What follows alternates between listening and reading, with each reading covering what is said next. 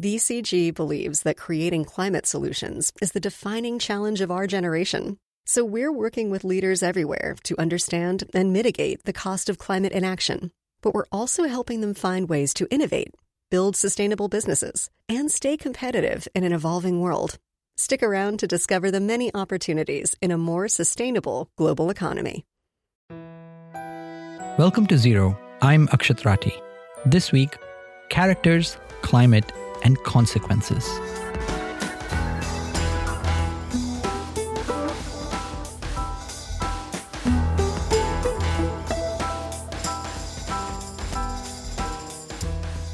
Earlier this year, a new TV show came out that caused quite a stir in the climate world. It's called Extrapolations, and it starts in the year 2037, where the chaotic effects of climate change have become embedded into everyday lives. Of course, you don't have to go years out into the future to see how climate change is affecting the world. Climate change is already part of our story, as one of the executive producers of the show, Dorothy Fortenberry, points out. You know, people talk about climate fiction as though it's this particular genre, um, and they'll ask us, Oh, so you're making a science fiction show about climate? And I'll always say, Well, actually, all of the current shows on TV that are taking place right now or in the near future that don't portray climate change, like those are the science fiction shows. It is currently happening. We are already living in a 1.1 degree Celsius risen world. Written by Scott Z. Burns and featuring almost as many A-listers as a Wes Anderson movie, Extrapolations plays out over 40 years.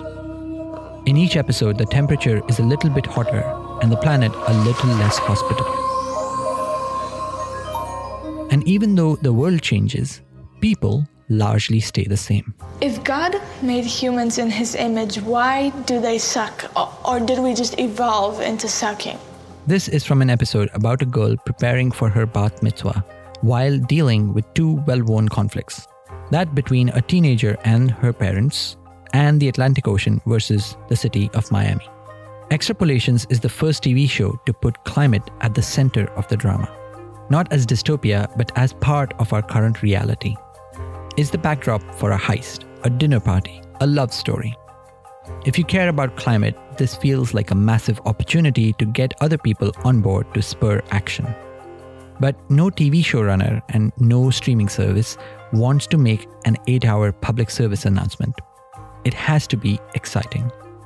So, for the last episode in our series exploring climate storytelling, Dorothy joins me in New York City to talk about how the extrapolations team actually went about making the show, the decisions they made while telling a story about climate, and the growing demand for these kinds of stories.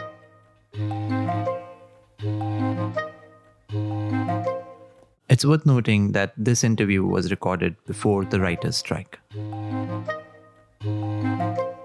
Dorothy, welcome to the show. Thank you so much for having me. Now, I've watched the series and I had a lot of feelings for many of the characters. But before I bring in my opinions, how would you describe extrapolations? I would say that extrapolations is an eight episode limited series with interconnected stories about how climate change affects every aspect of our lives. There are stories about parents and children, there are stories about communities, there are stories about friends. And it's a way of looking at not the question of is climate change real, but what does it feel like? What does it feel like to live in a world whose climate is changing and has changed? And you're a writer, playwright, and producer. Before working on extrapolations, you worked on The Handmaid's Tale. What did you learn from making a series like that, which is dystopian in its nature, but is based on some true things, and then takes it further? I think the approach that Margaret Atwood took in creating Handmaid's Tale was very similar to the approach that we took in terms of not wanting to jump too far afield, not wanting to leap to an extreme, different outlier odd place. Um, I think those stories can be great. Uh, no, no disrespect to um, stories that take place in a very different universe, but I think in Handmaid's Tale, as you said, she made a point of having every single oppressive, repressive, theocratic thing that happened to women in that book have already occurred to some specific group of women previously in history. It always had a basis in some previous atrocity, some previous form of exploitation. And I think when we were coming up with the thoughts for extrapolations, that idea of it's just, you know, it's the house next door right to reality. Um, it's just one over. It's not, you know, in a totally different neighborhood, in a totally different planet. It's pretty close. Was definitely something that we thought about. Certainly with the first couple episodes, *Handmaid's Tale* takes place in a very condensed chunk of time. Episodes unfold, you know, the day after, or a few weeks after, or a few months after previous episodes. Often seasons pick up seconds later. Um, with extrapolations, we were unfolding from 2037 to 2070. So we had a much longer time frame and we were able to start the early episodes in a future that felt approachable and relatable and pretty close to today and then kind of turn up the dial on the futuriness so that by the final episodes it is pretty different. Um, the the clothes are pretty different. The rooms look pretty different. The technology is pretty different. And we also worked really hard to make sure there were a mix of technologies and a mix of costume pieces. Like we are now in 20 23, I am wearing a watch with a canvas band, right? I'm wearing a, a very old fashioned watch. This watch could have existed in 1950 or 1980. I'm currently wearing it in 2023. And we tried to bring that spirit to all of our decisions that people don't just get handed an outfit when they show up in a year and say like okay you know your head to toe all your technology all your clothes are from the future. People are always collecting a mix of things. There's a different year typically in every episode and there's a different temperature at which the planet has warmed. Scientists are able to plan many future scenarios based on the agency that humans have today. So extrapolations is essentially a climate science future. But in the episodes, there is one future that is being lived. Every episode is in a different year, the temperature is different. Why is the show called Extrapolations and not Extrapolation? We are coming up with a set of potential possibilities. And our guiding question when we were trying to pick what future to show would be what if we kept on going with current trends? So we were writing the show in 2020, 2021, continued making it in 2022. It's on the air in 2023. So we were really looking around at what was happening right at that moment. And our philosophical conceptual framework was what if we just keep going as is? What if we don't get drastically worse, um, but we also don't get drastically better? We don't, you know, invest in different technologies. We continue current rates of deforestation, all those sorts of things. And I think keeping it as extrapolations, plural, is a way of saying if we keep going as is, then one thing leads to the next thing the decisions made in episode one in 2037 play out in 2070. We really wanted to show people that choices made in one decade have consequences in another decade, that we are already coming into the series after a set of choices has been made between 2022 and 2037 and then picking up and going well if those were made then what about the next thing? What about the next thing? What about the next thing? If you look at the font this is just something i'm i'm proud of so i'm going to um, talk about it. For... Oh, I love the font. Thank you. I'm very proud of that font. Our idea with the font was that it starts pretty bold. You know, the E of extrapolations is pretty bold. And by the time you get to the S, it's pretty thin because we're imagining into a future. And the further away we get, the less confident our predictions can be. By episode eight, the final episode, it's 2070 and the Earth is warmed 2.58 degrees Celsius. Now, you were thinking about scenarios that would be realistic from the world that you were building it in, which was 2020, 2021. At the time, you know, we were thinking the warmest we could get on business as usual would be 2.3 degrees Celsius. 2.6 is actually pushing it because every 0.1 degree Celsius makes the planet so much worse. So, what went into thinking 2.6 is the kind of realistic place where we'll end up? I think it was based in the notion that countries wouldn't actually meet their targets. I, I think it is a, I, I don't want to say cynical, but it's a sort of glass half empty view of the commitments. So people make these commitments. Um, we show a COP in episode one. Um, you know, we try to talk about how we come to these agreements. But I think we were trying to say that you can make all these agreements and make all these pledges, but is that actually something that you're doing or is that just something that you pledged to? And in our world, it is a world where institutions and politicians are not successful at meeting the challenge. You know, I was gratified when the IRA passed because it was already something that was better than we had imagined in our future. Right. The right? Inflation Reduction Act passed in 2022, right exactly. in the middle of making the show. Exactly. And and we had already filmed it and we had created a world with no IRA. So already reality had done a superior job to our characters. But in 2020 and 2021 when we were imagining it, we didn't know. And, and I think it was very plausible to believe in those years that there would not be, um, you know, climate legislation passed in the U.S.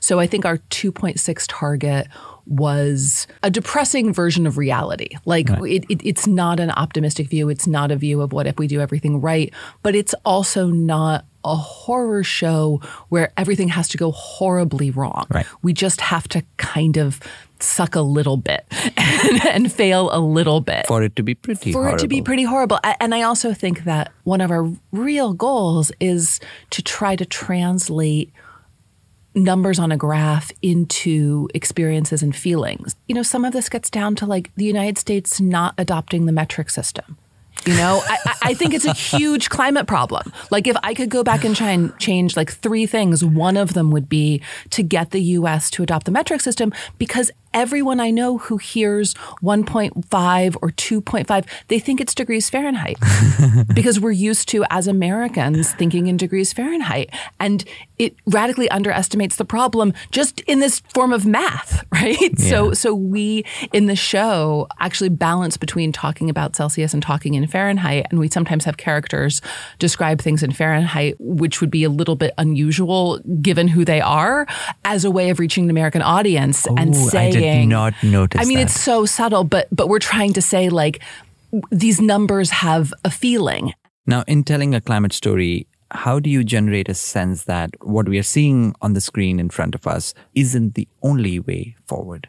That is a huge question and one that we really struggled with, and that I think climate fiction in general has to tackle. And I think it's really tricky there haven't been a ton of climate movies, but the ones that there have been, things like The Day After Tomorrow, have often been natural disaster focused, kind of apocalyptic. It's sort of everything is ending, it's the final collapse. And I think something that's tricky about that is if you say climate change equals the total collapse of everything, then any moment short of the total collapse of everything must not be climate change. And what we were trying to show was things can be quite, quite bad while you still go to work, you still, you know, watch TV, you still do the crossword puzzle, you still live your regular life. But we definitely didn't want to inspire a sense of fatalism. The last thing we wanted to do was say like this is how it is and it can't be any different. I think there are two ways that we tried to tackle it. One is showing characters always struggling in their own stories and in their own ways to make decisions. So our characters are in a certain situation because of the decisions made by other people, but they always have agency. It's not stories of people who are just kind of buffeted by the fates. They're always having to decide what do I do now? Where do I go now? How do I act now? And I think our hope is that in watching that, people will ask those same questions of themselves. And yet, at the end of the series, spoiler alert here, you conclude after a court case that human flaws are unfixable? You know, the problem has never been technology. The problem is us. Always has been. What we're trying to say is that people are the ingredients of everything. You know, it's like Soylent Green. Like it's all made of people. um, people are institutions. People are the people who come up with the technology. So again, to get a little spoilery, there is a technology in episode eight that is really revolutionary. And the question is, what do we do with it? It is deployed in a certain way at a certain time by a certain set of people in that episode. But I think the question in the episode remains if it had been deployed differently, if it had been deployed earlier by a different set of people with a different agenda, it could have really done a lot of good. So to me, one of the most important things that we talk about is human institutions and the tension between very powerful individuals and then institutions. Can we build a UN? Can we build a religious community? Can we build a international criminal court? Can we build a United States government? Can we build any institution out of regular people that is robust enough to resist the influence of one rogue person who has a ton of money and power? And I think that's a question that we really grapple with in every episode. And we're showing one version of that story, but another version would be, you know, yes, what if the institutions, which are also made of people, also made of flawed but wonderful people, can be more robust, can be more dynamic, can be more active than one rogue individual's choices matter less. Right. Typically, in a climate story, a fossil fuel executive would be the central villain. But you chose to have Nick Bilton, who is played by Kit Harington, who starts off as a billionaire with this company called Alpha, providing batteries and then eventually social media and services to live forever. Essentially, all the things that humans want uh, rather than fossil fuels, which are the main cause of climate change. Why did you choose to make Nick Bilton the central villain of the TV series? In this case, it was partly about conceptualizing a lot of different phenomena in one person. Um, because it's a TV show and we have to hire an actor and having somebody portray the entire fossil fuel industry is harder than having one person show up and kind of portray all of human desire, as you were saying. But I think what we most wanted to get across with that character is that climate can be an economic opportunity for people, and we have to be prepared for that. It's going to be an economic devastation for a lot of people, but someone out there is going to make money off of it, and we have to sort of prep for and imagine that. I also think we really wanted to get at the concept of predatory delay. That this is not a character who is avoiding the transition to a green economy entirely, but this is a character who's putting his feet on the brakes. And that that's also something that a lot of corporations and people are thinking about is they can say, well, we know we're going to get there eventually, but just not today. And we wanted to have one person as the avatar of that kind of philosophy and that kind of belief.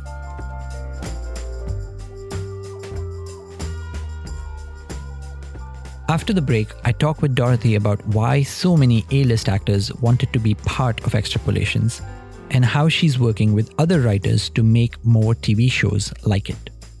If you're enjoying Zero and the series, please take a moment to write us a review on Apple Podcasts or Spotify. Thank you.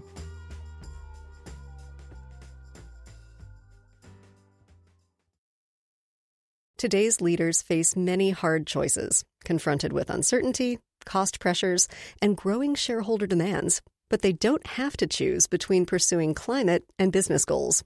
In fact, BCG research suggests that these ambitions go hand in hand.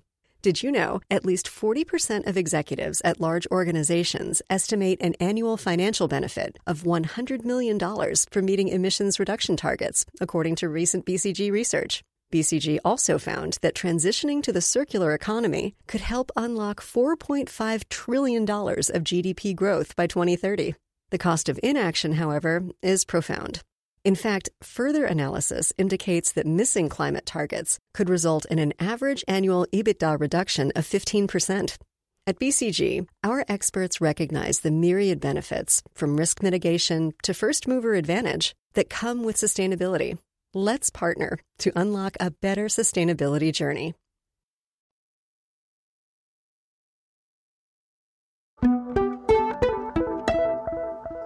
A portion of our audience are climate nerds and uh, they'll watch the series and they'll connect the science to the reality. And you would have, I assume, had to work hard to make sure that the science is accurate. Who did you tap and what were the conversations you had around making sure the possible futures, whether it's a drought, whether it's a heat wave, whether it's wet bulb temperature, were accurate? Scott and the writer's room met with a bunch of different people before I joined the project. So in that writer's room, I know that they spoke to Bill McKibben, they spoke to Elizabeth Kolbert, they spoke to Nicole Hernandez, and other people whose names I can't remember right now, but a lot of different scientists, activists, journalists, because we did want to make the science accurate we were trying to strike a balance where if you were a climate nerd and you think about this all day long and you eat and sleep and breathe it, you would not be so turned off by our inaccuracies as to not watch the show. Like you might go like, eh, that's not, you know, 1000 billion percent perfect, but like I get it. You know, you would feel like we had done our homework. You would feel like we were respectful. We also had researchers on staff throughout the whole process, through all of writing and all of production to provide research for anybody who needed it. So if someone was writing an episode and we talk about wet bulb temperature, they could just email the researcher and be like, send me everything about what wet bulb is, how it works, what um, physical consequences would happen if someone were outside in a high degree wet bulb situation, what would happen to their organs, what would happen to their bodies. Who's our friend? Him. Who is he? Your additional cargo. What's wrong with him?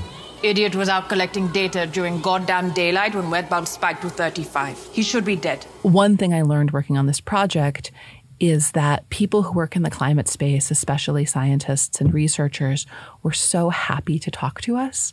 I always felt awkward contacting them because I was like, oh my gosh, you're so important and busy and you're gathering all this data and you're teaching classes and you're writing books. Like, you probably don't have any time for me.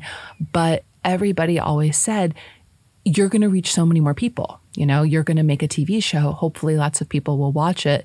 Not everyone's going to read this article that I'm preparing for this journal, but I know that people will watch a TV show. So, of course, of course, I want to work with you. Um, and I was really heartened by how eager people were to come, you know, join. And, and we were able to get a glacier scientist from NASA to come and talk about glaciers. And people just want to share their research. Yeah, this is a generosity within the climate sphere in general, not just in academia, but uh, even within rival journalists and competitive startups. That is just one that's wonderful to see. There's more for collaboration than there's for competition. Yeah, people were so generous. People were so kind. People were so available to any question that we had to try to make the show as accurate as possible. And it really surprised me and warmed my heart. Extrapolations has a star studded cast Sienna Miller, Kit Harington, Edward Norton, Tobey Maguire, and even Meryl Streep doing the voice of a whale. We who are us share the world, all that is there. When it becomes less, so do we. What does it say that so many big names wanted to work on a climate TV show? I, I, think it shows how eager people are. I mean, it felt sort of like the conversations with the scientists, where you call up and you say, Hi, I'm working on climate change, and people want to hear what you have to say next. You know, if the scripts were terrible. I don't know that they would have come and, and joined. I hope that they also liked the directors, they liked the designers, they liked Scott. But I do think there is a hunger and an eagerness. It felt like something that was sort of bottled up, really looking for release. And when people found out we were doing the show, they were excited to come on board because they're thinking about climate change. And to think about it and not be able to act on it feels bananas. And so to actually get to do something where you are putting your concern into action is really liberating. Since you've finished the show and it's now uh, streaming, you have continued to work with writers who are interested in telling climate stories. What's that been like? Oh, that's been great. So, I, in a couple different capacities, am trying to help all the other people who want to tell climate stories. Sort of like you were saying about the generosity between journalists or between entrepreneurs. It's like passing it on. Yeah, I, I hope I put myself out of business. Um, I hope I can't sell anything because there are other better climate storytellers out there. Um, so, one capacity has been with the Writers Guild, the WGA and the PGA have created a climate storytelling action group, and we did a series of workshops with the NRDC um, because the NRDC has also gotten very interested in climate storytelling. Right, there's the Natural Resources Defense Council, or U.S. climate philanthropy. Yeah, so it's a it's an environmental nonprofit, and they've in the last five years or so gotten very invested in this question of where is climate on screen? How do we tell climate stories? So we did a series of workshops with writers, just sort of laying the groundwork of here's what climate change is. Um, you know, here's how it functions. Here are ways it could be in stories. I'm also a mentor for the NRDC has a program. I think it's called Rewrite the Future. They pair young screenwriters with um, not young screenwriters. and um, I'm about to meet on Monday with a woman who's written a climate television pilot to talk to her about her climate television pilot you know my advice that she can take or leave but but how to tell climate stories. Your collaborator on this scott z burns said one of the inspirations for doing this was a book written by amitav ghosh called the great derangement. And the case that amitav has made is that fiction writers are not thinking about climate change enough. Not that there isn't climate fiction where you take a certain future and run with it and see what characters do in that future. He's more concerned about climate change as it's happening now or in the believable real world. Would you characterize what extrapolations is? Is closer to Amitav's call for fiction or is it climate fiction? I think it's much closer to fiction that is based in reality you know, people talk about climate fiction as though it's this particular genre. Um, and they'll ask us, oh, so you're making a science fiction show about climate. And I'll always say, well, actually, all of the current shows on TV that are taking place right now or in the near future that don't portray climate change, like those are the science fiction shows. Those are the shows that are taking an imaginative leap because it is currently happening. We are already living in a 1.1 degree Celsius risen world. I mean, the number of times that I'll see something in the news that looks like something that we shot is daily. It probably says something about me that my favorite episode was episode four, which is really an exploration of geoengineering. It's focused so much on the geopolitics, on the decision making, on the science, on the uncertainties. In the past, I was an advocate for something called geoengineering, okay? And, and my very famous ex wife and I put a lot of resource and focus into not just imagining it, but contemplating how would you actually do it. She called it the biggest and the brightest new business opportunity of the century at Davos. Here's the thing we were wrong. Geoengineering is a subject that just rubs people one way or the other and creates all these controversies. And to portray it in a way that um, gets those points across while feeling compelling was really well done. Thank you. I loved working on episode four. I had a great time. I was on set, I think, every day. I think something about episode four that I also hope people take away is that climate change contains a ton of controversies. The controversy is not, is it happening? That's not a controversy. It's happening. The world is warmer. We did it. But within that, what do we do about it is an open and live question. And lots of really smart, thoughtful people have really different feelings and thoughts about that. And that makes good television. You know, an argument about do we do this or do we not do this? I hope we gave both sides of that argument the best possible case to make. Like that was our that was our intention is we didn't want to make anybody um, mean or bad or dumb or inarticulate. We wanted them to be the the brightest and most passionate advocates for their point of view so that people could watch that debate play out and come to their own conclusions. And because it's about the future, the future does actually get better in many ways. There are technologies like a drug that is printed at home. But the other side of the coin, I come from India. I grew up there. I now live in the UK But a lot of the episodes, apart from the one India episode, are based very much in the US, have very much the sort of rich people living their lives in comfortable surroundings, in really nice houses. How did you choose to focus mostly on that world? Some of that was about who we felt our audience would be. You know, it's a show on Apple TV Plus. Apple TV Plus subscribers are mostly people who have a little bit of extra disposable income, mostly live in the West. And I think we wanted to say that this is a show that shows that their own lives will be disrupted. I, I think it's really complicated and tricky when you talk about a universal problem with disparate impact as I think we saw with COVID, uh, you don't want to say that you'll be fine, but you also do want to say we won't all experience it equally. And that was, I think, the conversation we were trying to straddle was to say, hey, upper middle class Apple TV Plus watchers, this could come for you too. This could impact a child in your family's health. This could impact, you know, houses in Malibu catch on fire as well. You know, we didn't want to say, just because you're wealthy, you'll be able to insulate yourself completely. But it is tricky. I, I, I certainly think there are episodes we could have done that focused more on other countries, that focused more on not rich people within the US. We're capturing a certain slice of certain lives. And there's a lot that we left on the table in terms of other lives and other lifestyles that we didn't show. Is there a risk that people watch the show, especially wealthy people, and go, it's not the complete shit show that we thought it will be. Therefore, I don't need to worry about it as much as people think I should worry about it? I guess there's a risk of that. I feel like it's pretty bleak. By the time you get to episode seven, like people are in, you know, oxygen masks and, you know, roaming a, you know, I think it's pretty bleak. Um, and I would hope that even very rich people can watch it and say, I'd rather not. No, thank you. Will there be a season two? Man, I hope so. Um, that's not my choice. That's Apple's choice. But I know that Scott and I have a lot of other stories, especially the stories that we were talking about that we weren't able to tell that we would love to get to tell in a season two. Which would be a different extrapolations where maybe we actually keep it under 1.5 degrees Celsius. Yeah. I mean, that's the great thing about the conceit of the show is we can extrapolate in any direction we want.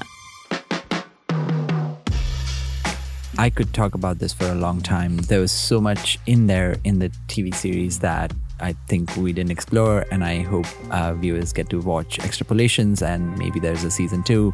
Thank you so much for coming on the show. Thank you for having me.